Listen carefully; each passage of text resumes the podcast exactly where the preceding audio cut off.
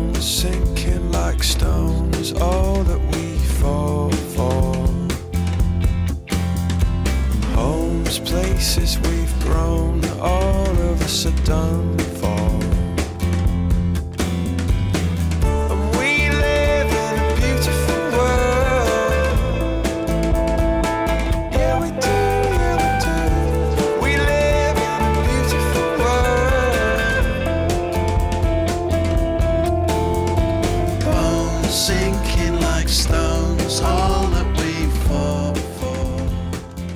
Il pezzo dei Kraftwerk praticamente finiva con una segnalazione del fatto che questi ultimi sono stati copiati dai Coldplay.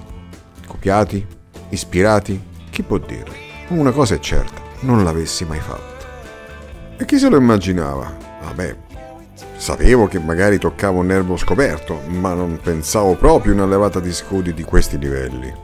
Non toccare i Coldplay, ma come ti permetti? Qualcuno arriva perfino a dire che i Kraftwerk hanno copiato gli intoccabili. Chissà in quale universo parallelo poi. A questo punto non è che voglia fare un episodio riparatore, ma lo spunto ci sta per parlare di un gruppo che ha portato qualche pietra miliare nella storia del pop inglese. Ancora una volta, è la TV a farmi conoscere un gruppo, in questo caso i Coldplay. Veramente non esattamente la TV, ma un DVD preso a noleggio da Blockbuster, una catena che aveva quasi il monopolio del mercato del noleggio dei film e che ora è praticamente sparita. Ma nel 2000, se volevi passare una serata a casa per vederti un film, dovevi necessariamente passare per Blockbuster. Una sera noleggiai Il posto dell'anima, un film che mi interessava più per il cast che per le recensioni. Una scena mi colpisce in modo importante. La morte del personaggio interpretato da Silvio Orlando. Appena aspirato, parte un giro di piano mentre la cinepresa riprende in primo piano gli amici sconvolti. E dopo il giro di piano parte il pezzo e ne rimango folgorato. Ma cos'è?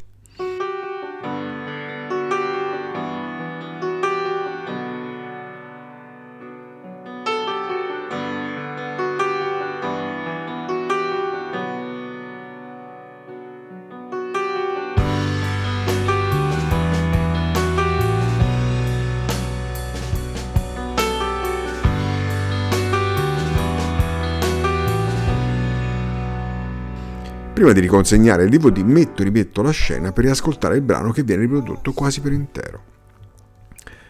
Finalmente lo trovo. Il brano è Trouble dei Coldplay. Ma pensa un po', mi dico, ho dato pure via un loro disco, forse sono stato troppo precipitoso, mi tocca rivedere sto gruppo. Trouble è uno dei punti di forza di Parachute, il primo disco dei Coldplay. Un disco che è ben rappresentato dalla copertina, sia perché emana un singolare calore nell'ascoltarlo, sia per la dimensione intima di una camera che ne rappresenta la dimensione.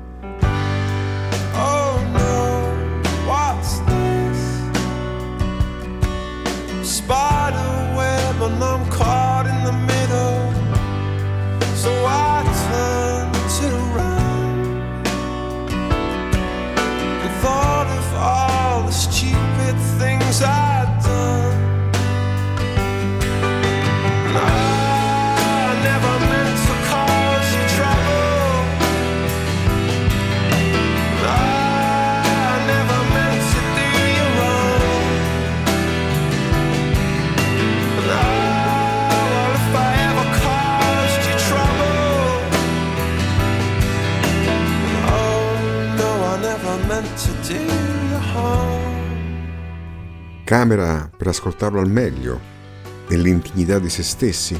Camera come musica da camera, che sembra essere nell'essenza nella sua semplicità e immediatezza. Infatti, il Chris Martin che canta Yellow, per esempio, sembra quasi imbarazzato nel proporre in video un brano per le masse, sembra quasi non essere pronto per un successo mainstream. È in fondo un pulcino bagnato, ma la faccia da bravo ragazzo rassicura e la canzone prende. Il successo del loro primo disco arriva in fondo perché esce con un tempismo perfetto. Il Britpop ha perso il suo slancio. Gli Oasis e Blair hanno finito di contendersi il primato. I Verve si sciolgono e i Radiohead con Kid Day prendono tutta un'altra strada. Questo vuoto viene colmato dall'uscita di Parachutes.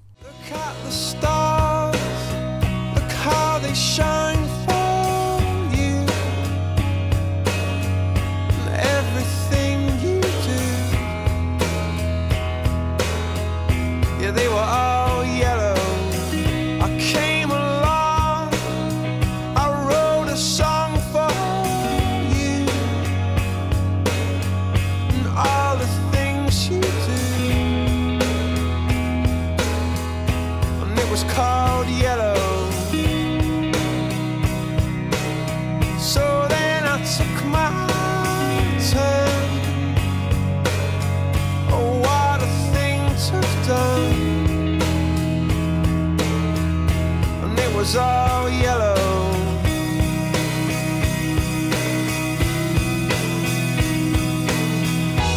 Your skin, oh yeah, your skin bones turn into something beautiful.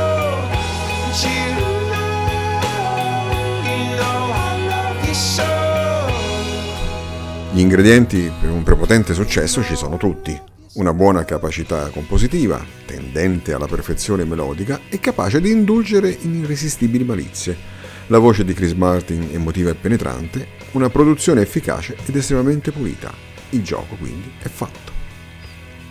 Ma detto ciò, sarebbe ingiusto tralasciare i meriti di questi giovanissimi ragazzi londinesi, perché Parachutes, anche se non è un capolavoro, è un disco assolutamente pregevole, che capitalizza al meglio la credibilità conquistati con gli hit Shiver e Yellow, che hanno fatto da apripista, senza presentare chissà quali rivoluzioni musicali.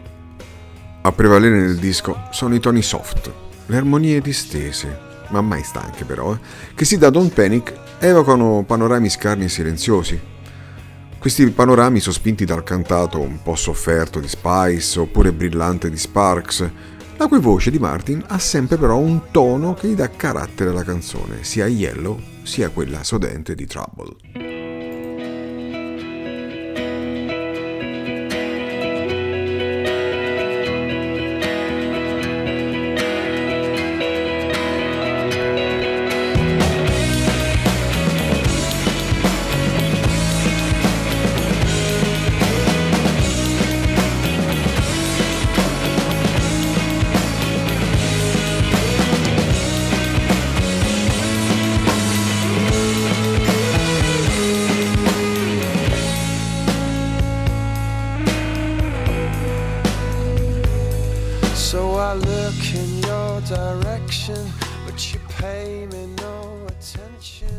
Due anni dopo, i Coldplay consolidano il successo con un disco dal titolo orripilante.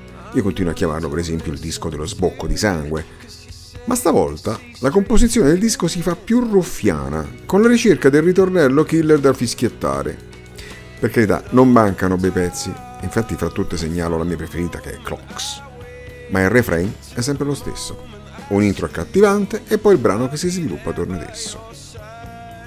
Il disco contiene sempre belle melodie, ma viene meno la dimensione del disco precedente, con la sua compattezza ispirativa, mentre questa ricerca del ritornello sembra far perdere l'ispirazione di fondo a favore del consenso commerciale. In sintesi, è il primo passo di una potenziale band interessante che si trasforma in una band mainstream.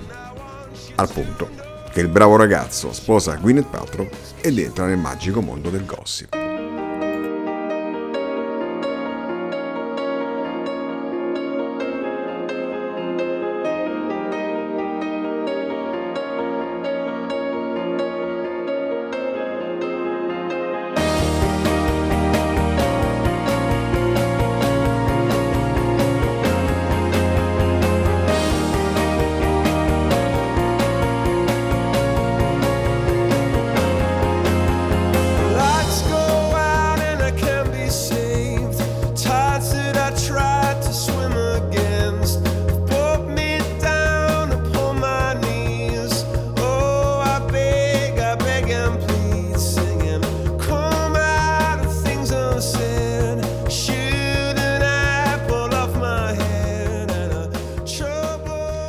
Quindi, questo disco è il primo passo verso la musica di maniera, verso canzoni per il pubblico e non per dire o proporre qualcosa di nuovo. Ma in fondo, nessuno sembra chiedere questo ai Coldplay, anzi. Infatti il gruppo continuerà la ricerca del brano sbanca mercato e diventerà questa ricerca cronica, al punto che le tracce scritte vengono pensate, ripensate, incise e reincise di nuovo. Insomma, la classica montagna che genera il topolino, o, per dirla alla Barbieri, genera un mappazzone pop. Emblematico in questo senso è il disco successivo, XY, che contiene sia il brano colpevole dell'elogio plagio ai Kraftwerk, sia una singolare autocitazione. Il loro singolo di punta, Speed of Sound, altro non è che il giro di Trouble suonato al contrario e velocizzato.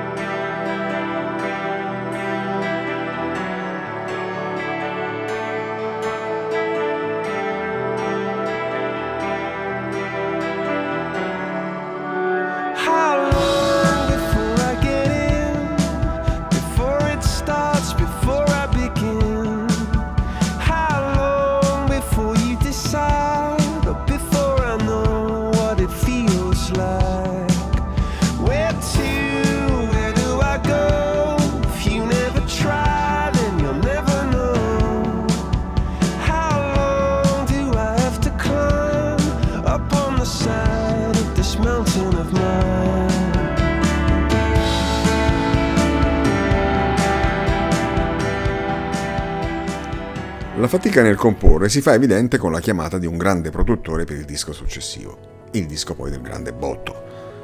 E la chiamata è del signor Brian Eno. Questo fatto mi ha lasciato molto sorpreso, ma che ci fa un genio come Eno con i Coldplay? Se non quindi per arricchire un sound senza particolari idee. Viva la vita è il disco, che è ricco di ricercatezze sonore e dei Coldplay da camera intimisti del primo disco se ne perdono definitivamente tracce. Il salto nel mainstream è compiuto e i Coldplay diventano definitivamente il gruppo che riempie gli stadi e fanno un grande spettacolo.